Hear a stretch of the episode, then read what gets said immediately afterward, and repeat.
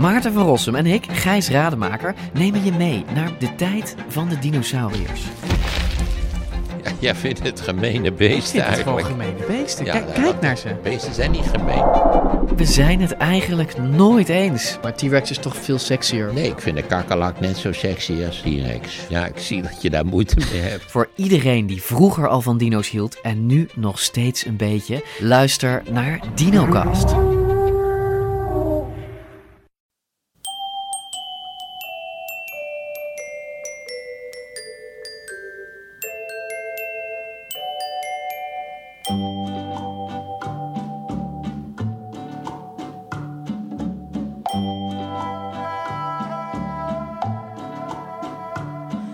Welkom bij aflevering 116 van de Echt Gebeurd podcast, waarin waargebeurde verhalen worden verteld door mensen die ze zelf hebben meegemaakt.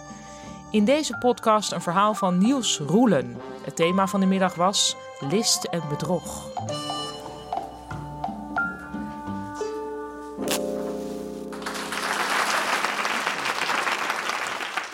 Het is eh, ergens in eh, 2007 en eh, we staan op eh, het voetbalveld. En het voetbalveld is niet een voetbalveld zoals jullie dat eh, hier kennen. Maar een voetbalveld is een, eigenlijk een stuk braakliggend terrein met op het midden van het veld staat een, eh, een ruïne van een huisje, een, een kwala. En wij noemen dat het voetbalveld omdat dit eh, eigenlijk de plek is als wij opdracht hebben gekregen om patrouilles te rijden richting het noorden. En we komen over dit veld en is ongeveer de middenstip. Dat is dat huisje, die ruïne. En daar begint het spel meestal. Wij hebben voor de zoveelste keer een opdracht gekregen om eh, contact te gaan leggen met eh, de lokale eh, bevolking van het oortje Sork Mogab.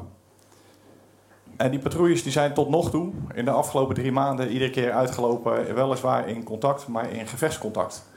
En onder het motto gevechtscontact is ook contact met andere mensen.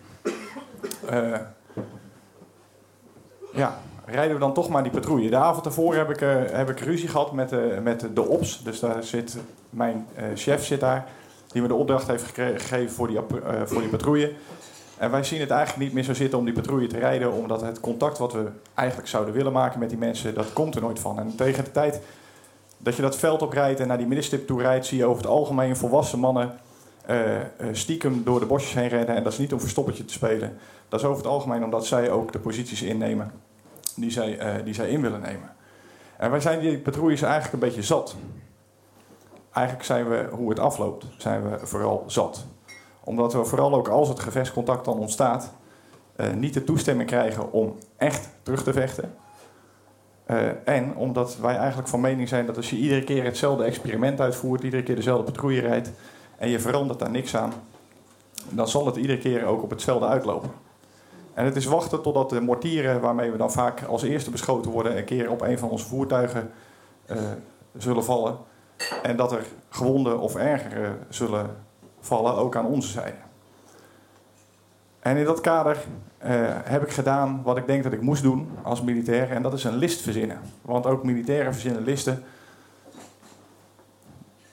Alleen die zijn wat anders van aard.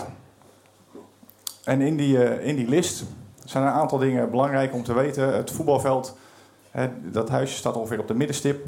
Aan het einde, de achterlijn, is een greppel. En die greppel kunnen wij niet door. En daarachter ligt nog een greppel.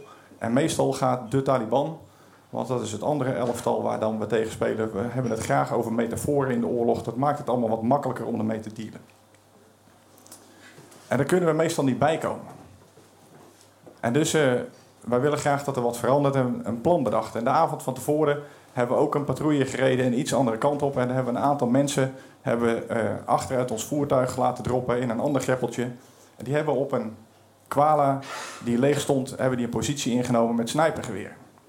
Zodat ze de uitgang van die tweede greppel, waar de mensen uit kunnen vluchten, de Taliban-strijders uit kunnen vluchten, eh, onder waarneming kunnen houden. En zodra ze ook daadwerkelijk uit die greppel zouden komen, kunnen we ze daar onder vuur nemen. Het probleem zit echter dat de greppel heeft twee uitgangen. Dus wij besloten een patrouille te rijden naar de andere kant van die greppel om zo met de voertuigen eh, en het 25 mm boordkanon, en 25 mm, er gaan dus kogels komen eruit van 2,5 centimeter doorsnee, ehm, om die af te grendelen. En zo die Taliban-strijders daar in de val te lokken. Nou is het probleem natuurlijk dat zolang ze in die greppel zitten en ze daar in die greppel blijven zitten, wij ze niks aan kunnen doen. En zolang niemand dan beweegt, zit je in een soort van padstelling. En ook dat wil je voorkomen. Nou hebben we op de base in Koud, waar ook mijn commandant zit, hebben we helikopters staan. En over het algemeen, als er gevechtscontact uitbreekt, dan komen de helikopters je helpen, direct. En dat is niet zo gunstig, want de Taliban heeft namelijk ook mensen die onze base in de gaten houden. En dan komen de berichten komen er dan, eh, die wij ook onderscheppen, waarin eh, staat dat de wespen zijn opgestegen. Dat betekent meestal de helikopters zijn opgestegen. Het wordt nu tijd om je wapen uh, onder de struiken te schuiven en uh, een schoffel op te pakken en te doen alsof je boer bent. En daar zaten wij natuurlijk niet op te wachten, want dan zou ons plan niet lukken. Dus in plaats van direct te melden dat we in gevechtscontact zijn, heb ik met de OPS afgesproken dat wij pas een melding doen op het moment dat wij echt in de positie staan die we willen hebben. En één ding is belangrijk: een oorlog gaat in ieder geval vanaf onze kant volgens regels. Die regels noemen we dan rules of engagement. En in die rules of engagement is het belangrijk dat wij een positive identification hebben van de vijand. Dus wij moeten zeker weten dat dat wat daar zit ook de vijand is. En dat kun je door wapens, ze hebben op je geschoten, er is sprake van zelfverdediging ondertussen. Dus wij hebben die hele situatie afgegrendeld. En die Taliban die probeert eerst aan de zijde waar eh, we die mensen, die snipers hebben liggen, de greppel te verlaten. Omdat ze natuurlijk wel gezien hadden waar de voertuigen stonden. En dan worden ze onder vuur genomen. Toen nog een keer stiekem via de andere kant en ook dat mislukte. En die zaten daar dus uh, in de val. Op dat moment laten wij de helikopters opstijgen vanuit daar in koud. En dat is ongeveer een kwartiertje wachten voordat ze daar uh, komen. En wij liggen op de middenstip, staan wij in stelling. Uh, en liggen nog steeds onder vuur van met name mortiervuur. Maar die Taliban die beginnen ondertussen ook wel door te krijgen dat er hier iets misgaat. Dat het anders gaat dan alle voorgaande keren. En dat het spel anders gespeeld wordt. En op het moment dat die helikopters opstijgen, komt wederom het bericht ook over de ICOM, de radio's die de Taliban gebruikt, die wij dus gewoon af kunnen luisteren. Dat de wespen zijn opgestegen. En er komt een beetje een paniekberichtje terug dat ze in de val zitten. Ze besluiten toch hun wapens op te bergen en te doen alsof ze gewone burgers zijn. Op het moment dat die helikopter bij mij incheckt op mijn radio, krijg ik een melding dat hij 14 mensen in een greppel ziet staan, maar geen wapens ziet. En hij vraagt zich af of hij mag schieten, want hij heeft geen positive identification. Hij heeft geen beeld van de vijand. Ik beschrijf hem precies wat, hij in die greppel, uh, wat zich in die greppel bevindt. De 14 mensen, hoe ze uitgedocht zijn uh, en uh, hoe ze daarin gekomen zijn. En dat wij wel degelijk positive identification hebben. En als er nu 14 zijn, er niemand die greppel uitgegaan is, niemand die greppel ingekomen is, dat dit alleen strijders kunnen zijn. Er is nog even wat strijd. Met de helikopter gaan we dit wel doen of gaan we dit niet doen? En dan manoeuvreert de helikopter zich in een positie dat hij in de lengte van de, uh, van de greppel en een Apache helikopter. Het lijkt misschien niet zo indrukwekkend wat er onder de helikopter hangt qua mitrailleur, omdat het apparaat zelf zo groot is, maar die heeft een 30 mm kanon. Dus dat zijn kogels van 3 centimeter doorsnee. Die in een rap tempo vuren. En die helikopter manoeuvreert, er is wat paniek in de greppel. En op het moment dat hij daadwerkelijk aankomt vliegen, proberen ze nog de greppel uit te rennen. Worden ze aan de ene kant door ons onder vuur genomen.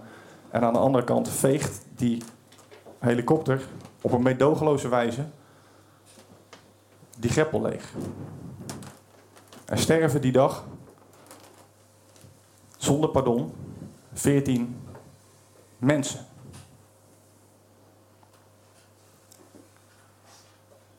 Wij rijden terug naar de basis waar wij overnachten, die daar niet ver vandaan is.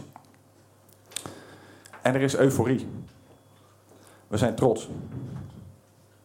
We hebben een plan bedacht. We hebben hier vele malen in gevecht gezeten met de Taliban. En we hebben een plan bedacht waarmee we die Taliban in eigenlijk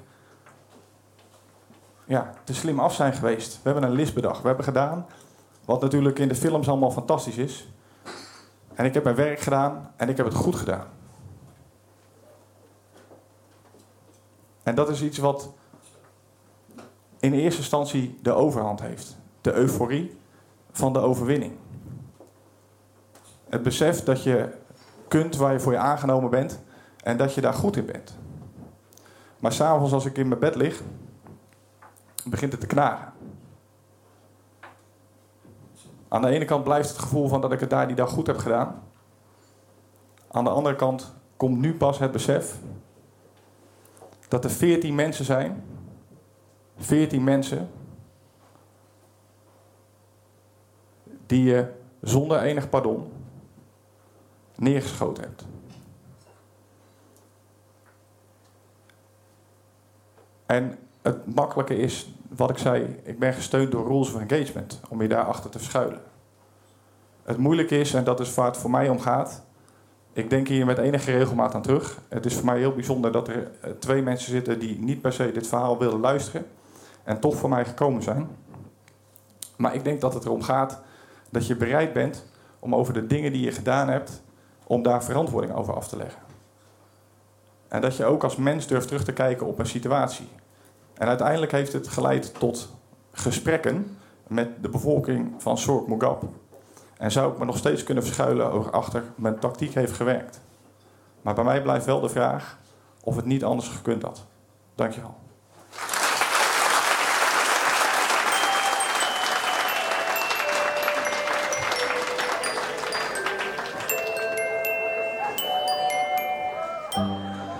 Dat was het verhaal van Niels Roelen. Niels heeft vaker bij ons verteld en hij komt ook voor op een van onze luisterboeken. Hij heeft twee indrukwekkende boeken geschreven eh, met de titels Soldaat in Oeruzgan en Leven na Oeruzgan. En hij schrijft wekelijks op www.nielsroelen.com. De Echt Gebeurd podcast wordt maandelijks opgenomen in Toemler onder het Hilton Hotel in Amsterdam.